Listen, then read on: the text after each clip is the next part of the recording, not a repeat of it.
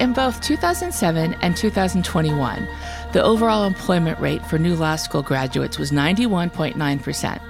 And that's why some say law schools should use caution now when making admissions decisions to avoid a repeat of the new lawyer job market during the Great Recession. I'm Stephanie Francis Ward, and on today's episode of the ABA Journal's Asked and Answered, I'm discussing law school admissions and employment outcomes of Aaron Taylor. He's the executive director of the AccessLex Center for Legal Education Excellence. Aaron, welcome to the show. Thank you for having me. Of course. Now, much of your work with AccessLex centers on data research and sharing what your findings. Besides that really great employment outcome for 2007 and 2021. Are there other similarities that perhaps folks should take note of between the two graduating class years?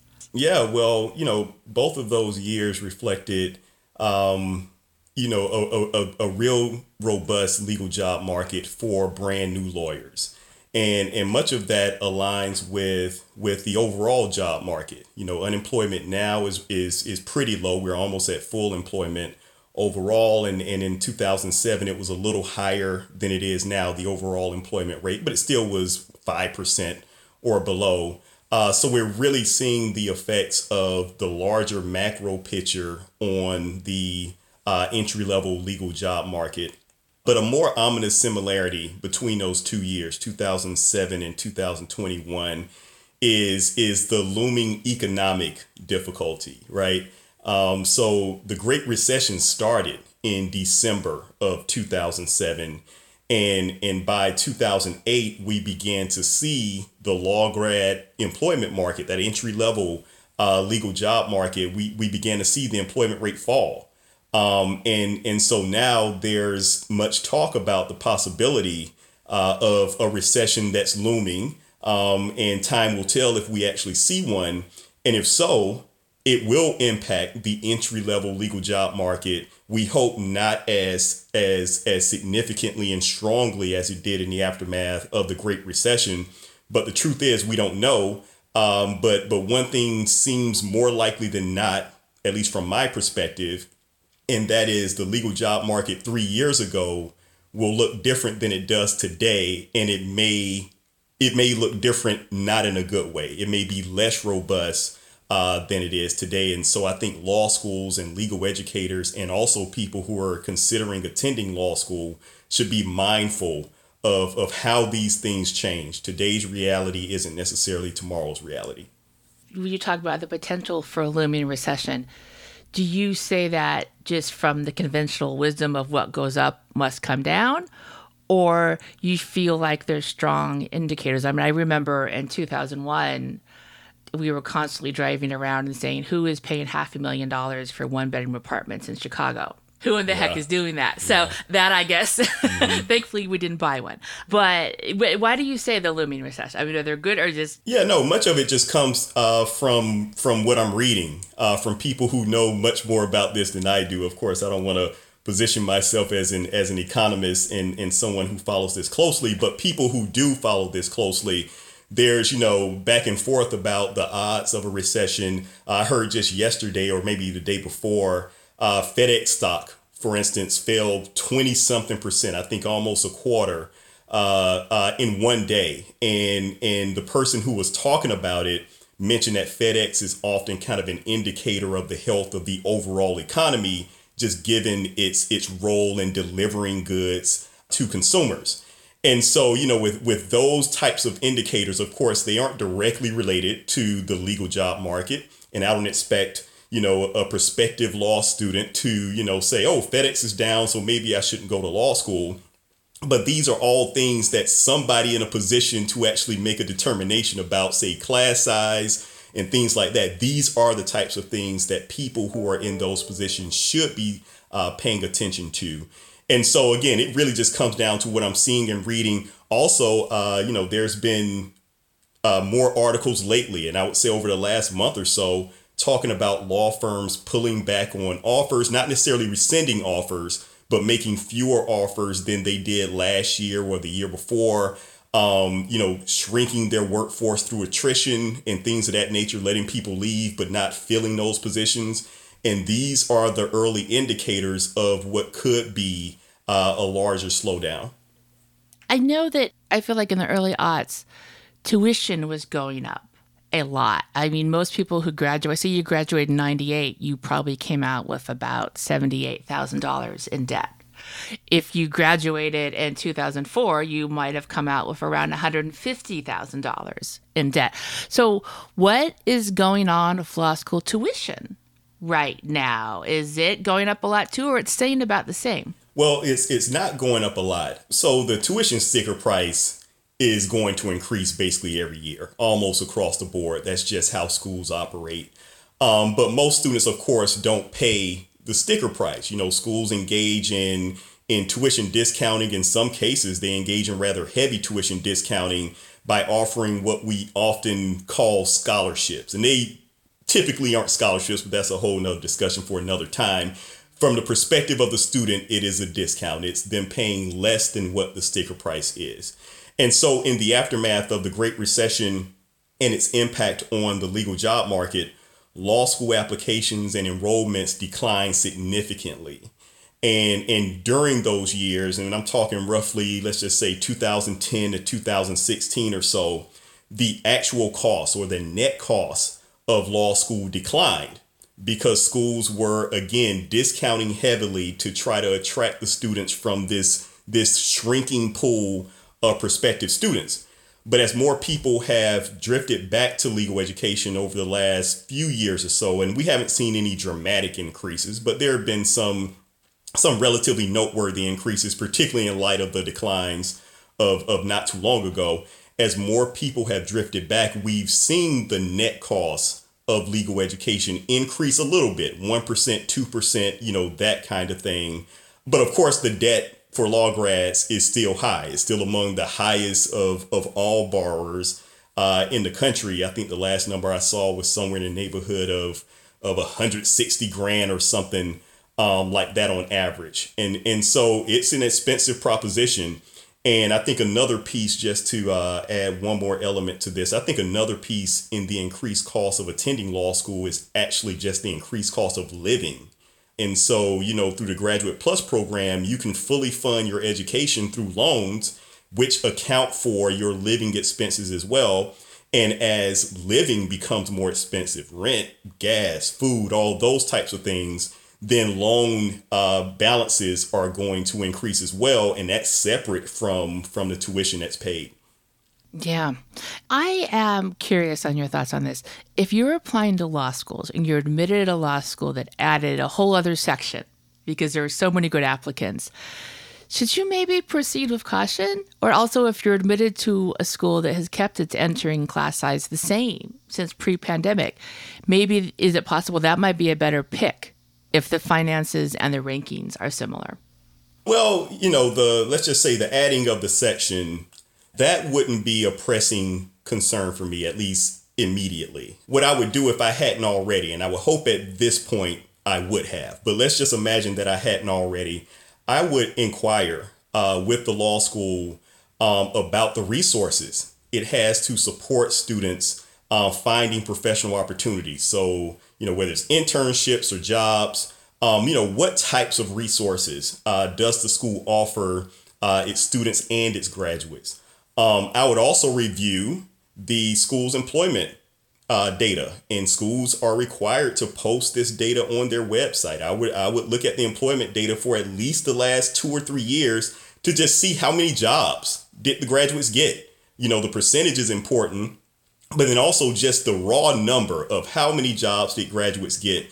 And then I would look at the class size of the class that I'm supposed to enter and look at the the number of jobs that that graduates got over the last couple years and if the math doesn't add up, then I'm going to to get concerned um, about what the back end might look like for me. Now, in the case of a school that has remained, let's just say small or smaller, uh, even though it could have added more students. I mean, all things being equal, the the fewer people you have to compete with for jobs on the back end, uh, the better, right? You know, less competition is is is the best case scenario. uh, for someone, or at least better than more competition. But what you have to keep in mind, and this is particularly true for students in or graduates in in metropolitan areas, the competition isn't just coming from your classmates, right? It's coming from graduates from other schools as well. I mean, I live in in the Washington D.C. area. There's you know I think five or six law schools in D.C. proper, and then a whole bunch uh, once you start to move out from there in the region. And so it really is a it really is a big picture kind of thing. And prospective students can make decisions for themselves as to whether or not they think law school is going to be a good investment. But I think legal educators are in a better position to see the big picture and in many ways to save folks from themselves. So sure, I could fill 150 seats, but based on this insight and this perspective I have, my my employment numbers pro- can probably only sustain 120. So let me cap this class at 120, even though we have 150 who are willing to pay tuition. So I want to go to something you said about the ABA employment data. And I almost hate to ask this question because I feel like the data is so important and it was work to get it all published, but the job numbers have been so good for the past two years. Is there a chance? I mean, by all means, look at them, but is there a chance they may not give a real clear and accurate picture of what the law school is doing for its graduates to get them in jobs? Yeah, I mean, there there's definitely a chance because I mean, of course, the whole I guess process of getting a job really is driven by the graduate themselves. You know, I mean, my guess would be that most graduates get jobs with either minimal help or virtually no help from their law schools.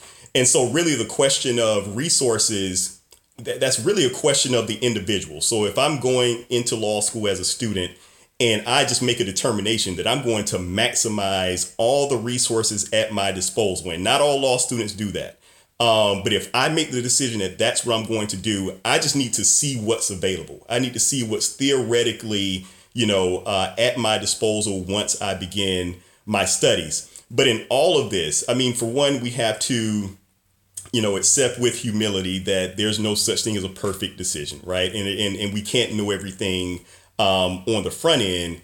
But if we're taking information and we're taking data from different sources and then just kind of making a story out of it, I think it really does increase our chances of making a decision that'll be more likely to work out for us in, in the aftermath. Okay, let's take a quick break. And when we come back, I want to ask you about your experiences when you were working at admissions in uh, 2006 and what you learned from that. We'll be right back. Be the best resource you can for your Spanish speaking clients with the Spanish Group's legal translation service. Experienced translators ensure accurate translation of your documents with same day delivery. Confidentiality is ensured, and the Spanish Group guarantees acceptance for certified translations. All that, and their rates are competitive. If you need other languages, the Spanish Group translates in over 140 languages. Mention Legal Talk 20 when you request your quote for 20% off your first translation. Visit thespanishgroup.org. Delegate out those tasks that take up your time. Staffy can help you with your legal, administrative, marketing, and even client facing workload. Hiring Staffy's top notch bilingual virtual staff means Staffy does the recruiting, hiring, and training for you. Then, if you need a change, Staffy handles it. You get to concentrate on your strategic work. Schedule a free consultation at staffy.cc. That's S T A F I dot cc and get $500 off with code HAPPY24. Filing court documents, serving legal papers, collecting electronic signatures, all critical parts of the litigation process, yet ones that are time consuming and error prone. But what if you could do more straight from your case or document management software? InfoTrack automates data entry, document selection, tracking, and information syncing across all these core tasks and more by integrating with your core systems like Clio, Smokeball, Leap, MyCase, and others. Spend more time on substantive legal work and less time on busy work. Learn how simple it can be at infotrack.com/simple.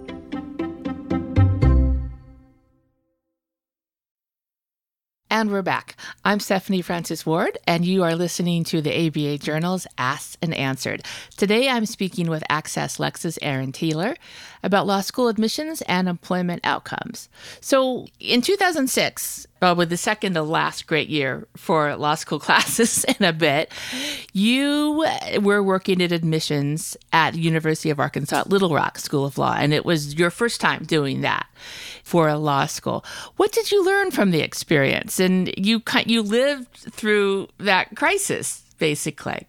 Yeah, well, actually, it was my, my second time. I started my career at the University of DC, University of the District of Columbia, as an assistant director of admission. And then I did grad school admission for a brief time. And then I went back to legal education at Arkansas Little Oh, Rock. I see. I guess we should add you were in private practice before all of that at a big firm, right? Well, well, I worked for the uh, DC Office of Bar Counsel, which at well, actually Okay. it's called Disciplinary Counsel now. So that kind of tells you what we did. We chased I understand. yeah. uh, uh, allegedly, you know, Yep. uh, unethical lawyers around DC. Yeah. so that was interesting work. but my experience at, at Arkansas Little Rock was an interesting one. And, and really, my experiences in legal education admission generally were interesting from the perspective of, of the two schools I worked for as an admission officer. Both were schools that had low tuition, and they also were schools that had small student bodies. And so at both of those institutions, tuition was below $15,000. And, and the number that keeps jumping out in my head is like 12,000, 13,000, something like that. And this was at a time when $25,000 tuition was was kind of the norm in, in many cases. So, and then on top of that, I also had relatively robust scholarship budgets, particularly uh, at Little Rock. And so I was confident that the students that I lured to the law school, and of course, as an admission officer, that's that's a big part of your job, um, helping them, the, helping create a vision for them, a vision of success for them. I was confident that the, the students I helped lure to the law school, their odds of getting a positive outcome were relatively high, given that they were getting a great value for their education. So, you know, it was, I, I never had the guilt of, of, say, having somebody spend $30,000 a year for tuition, graduate with six figures of debt, and then uh, come out with no real opportunities. It was, we had some folks who didn't come out with many opportunities, but their debt was so much lower uh, uh, than it would have been somewhere else. Now, I'll say one thing I did not do as an admission officer was pay attention to the big picture. You know, my entire objective was to get the current class in and then to almost immediately pivot to getting the next class in. And and it's admission is a really kind of um, high stakes kind of job in the sense that you know that your office is the primary source of revenue for the school, and in some schools it's basically the only source of revenue, and you carry that pressure with you. And and so, you know, you go from one straight to the other. I never really had an opportunity or even an inclination, truthfully, to look at again the big picture of what the larger employment picture looks like and what the likelihood of my entering students today getting entering a robust job market later. So that's something that, you know, I wish I had done more of. And that's something that I wish more admission officers today uh, did more of. Is it common for an admissions office to have an economist on staff or to consult with an economist in their decision making? No, um, nothing. I, I haven't heard uh, anything like that or seen it for that matter.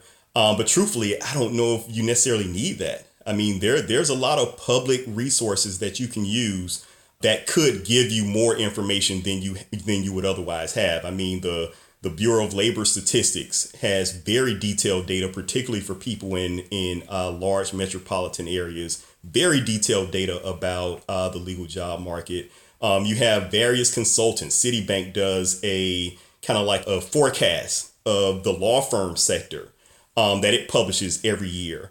Uh, you have the you know ABA data. You have the the larger uh, kind of uh, employment rate data. I mean, you know, there there's a lot out here. Um, and so I don't know if you necessarily need an economist. I mean, it'd be great if you did. If you, it'd be great if you had somebody whose job was to you know make those types of predictions. but I think you could do it without those resources. So you mentioned um, the stock market and certainly uh, law firm hiring numbers um, and ABA employment data and the labor reports. Are there some other things that admissions offices look at for their decision making? Well, as it relates to the the uh, say employment picture, really what admission officers do, at least in my experience, is you rely on your career services folks. You rely on your career services folks for all types of insights as it relates to the jobs picture, including them telling you, hey, this class didn't quite look as good as the other, and they didn't quite, you know, th- those types of things. And so you rely on the people in the office that deals with this uh, firsthand for any insights that you need to know as you're considering what your enrollment targets uh, should be and also what types of students you should uh, seek to admit. And is it usually is it the dean and or the university president's decision or does it just kind of depend on that person's management style? The enrollment targets? Yeah. What you your final final one? Yeah. Yeah, no, it it, it varies. In my experience, uh, the deans had a lot of uh, sway as it pertained to the enrollment targets, and of course, they would have to get them approved by the provost or uh, the president, whomever. Uh, but they had a lot of sway. In other situations, uh, you get directives that come from central administration that you need this many students, and um, and you know in those cases, the, the decision is disconnected from the realities on the ground because the person that is making the decision is literally just looking at revenue, literally just seeing students as sources of revenue and coming up with these numbers to square a budget as opposed to thinking about it from a more nuanced standpoint of okay, we need to balance our need for revenue with what our outcomes may be uh, uh, three years from now. Well, besides the significant or sole focus perhaps on revenue, are there common pain points between admissions offices, deans, and university administration? Yeah, I mean, the, the, the primary pain point is the revenue issue. Most law schools, almost all law schools, are very highly tuition driven, getting up upwards of, of or I should say around three quarters of their revenue from tuition on average. You have schools that get basically all of their revenue um, from tuition. And so bodies in the building, students in the building are literal sources of revenue. They are literal dollar signs, you know, if you're looking at it from a purely fiscal or budgetary standpoint. But by the same token, you have to look at what will the student experience be, not only when they graduate, but also while they're there. So if you can't accommodate X number of students, either because uh, you don't have enough faculty or you don't have enough uh, student support services to accommodate this large number, then you really have a dilemma because you need the money on one end, but you don't have the resources on the other end. And responsible uh, deans and responsible admission deans uh, will just say, we just won't get the revenue since we can't support our students um, adequately.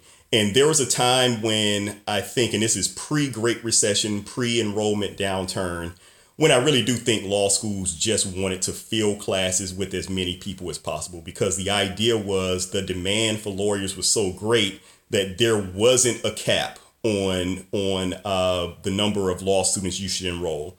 And it was also a time when the mindset about what school should be doing was a little different. So I, you know, I went to law school 20 plus years ago at this. And a lot of the expectations that students have today, I never considered. We didn't have an academic support office. We didn't have a bar success person. You either made the grades or you didn't, and you either passed the bar or you didn't.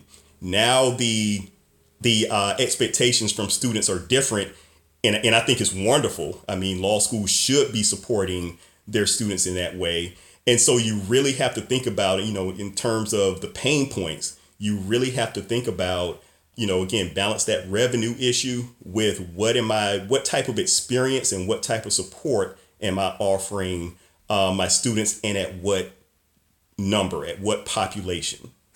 If you are a consumer how can you avoid going to a law school that sees you as revenue? I think if you're a top 10 school that's not a problem if you're at a top 50 school towards the bottom, that might be more of a problem for you if the job market changes.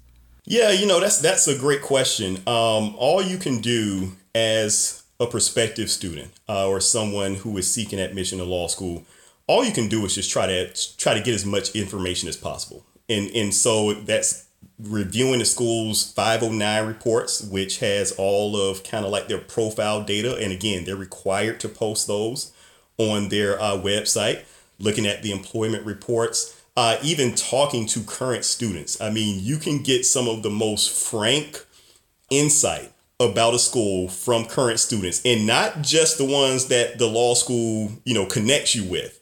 Um, I think they can be great for frank advice as well. But, you know, of course, the law school isn't going to hire someone as an ambassador if they have a negative opinion of, of the uh, law school and their experience there. But you can uh, get very uh, useful information from people, link up with them on social media.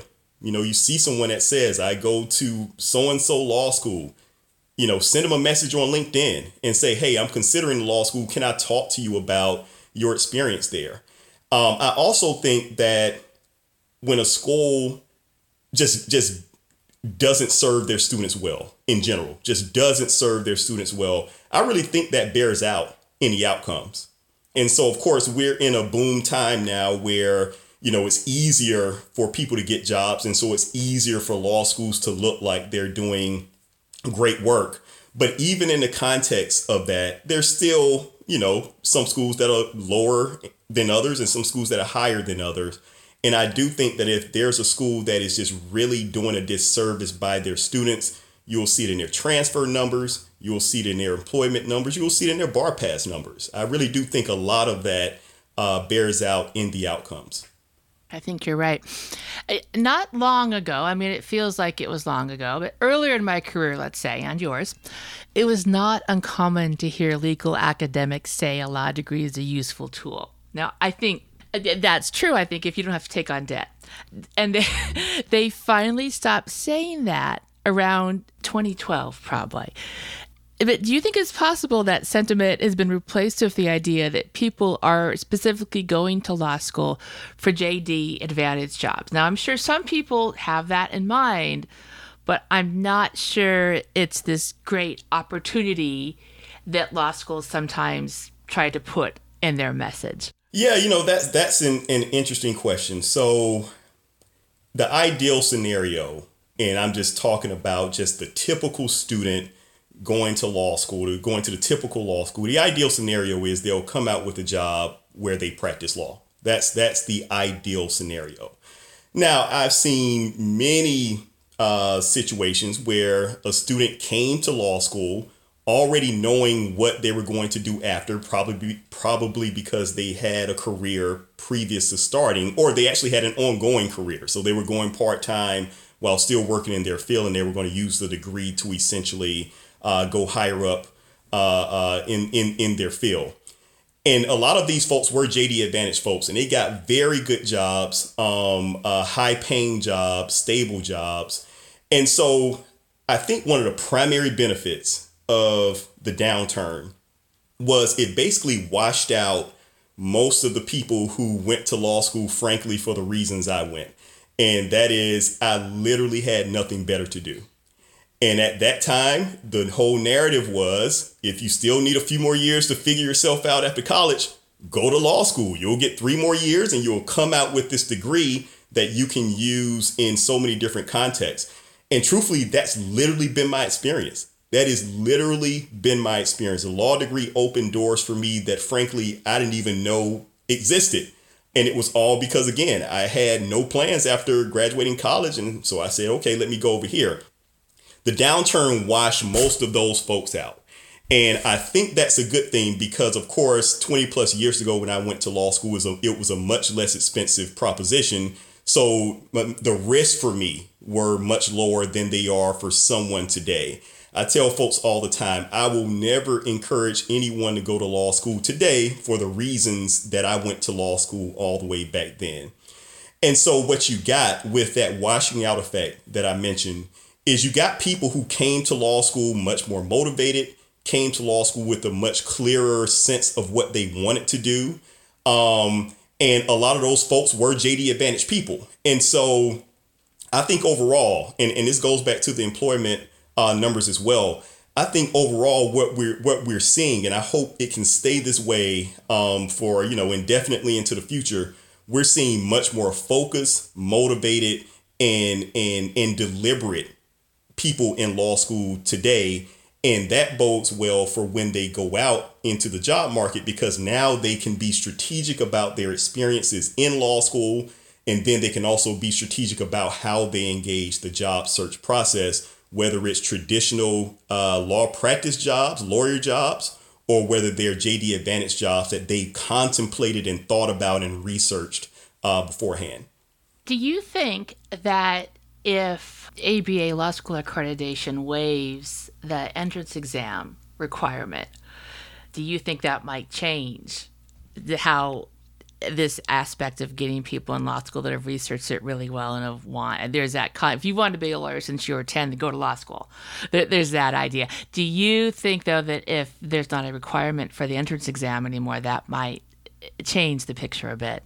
Not really. I mean truthfully i don't see law schools embracing any notion of of you know test optional admission in large numbers. I just don't see it. I would be very surprised if 25% of law schools admitted, let's just say 15, 20% of their classes via a test optional uh, process. I, I just don't see it. Legal education isn't a bastion of innovation right?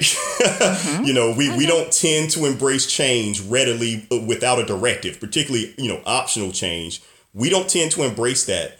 Um, and frankly, there are a lot of admission people who believe in in in the LSAT in ways that frankly belie what the test is designed to do, right? And then of course there are also deans and professors and and and et cetera, et cetera, who would believe in it as well. So I don't see getting rid of the uh, test requirement is fundamentally changing how law schools do admission.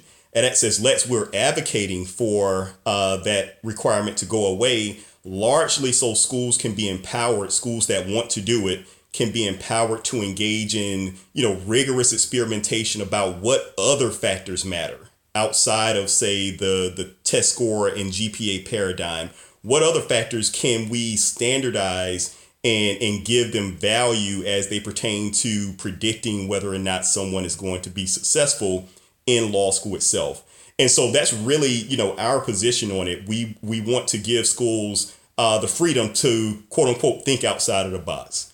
But I don't again, I don't see 503 going away as fundamentally altering or changing legal education admission really in much of any way. That if that's going to happen, it's going to take you know a decade or more of actual research and information coming up out of it. I have the impression you're working on research about that, right? Yeah, so we we have a couple, and, and it's a bit different from how I framed it uh, just now, but we have a couple of of programs, uh, including uh, our Lex Scholars Post Baccalaureate program, where we're taking students through a year long law school prep curriculum where they'll be exposed to contracts, torts, criminal law, as well as important skills like case briefing, outlining. They'll get some exposure into uh, law school exams and how to take those. And our idea is that once they once they complete the curriculum, at least the ones who do, because we don't expect everybody to successfully complete it. Once they complete the curriculum, they will be prepared to enter law school and really, you know, build on the foundation that they've been able to build in the program. Now, the interesting part about the post baccalaureate program is it's limited only to people who have a track record of low performance on the LSAT. So the highest LSAT you can have to be eligible for the program is is a 25th percentile score. So so the bottom quarter uh, or lower, those are the people uh, that we're focusing on because we we we are testing the question of whether or not rigorous exposure to relevant information about legal education, particularly the first year curriculum, can uh, essentially account for uh, a low LSAT score. Very interesting. All right. That's everything I have to ask you. Thank you so much for joining us. Thank you for having me. Always a great conversation between us. Yes. And listeners, thank you for joining us. If you like what you heard today, please rate us in Apple Podcasts. We'll see you next time for another episode of the ABA Journal's Asked and Answered.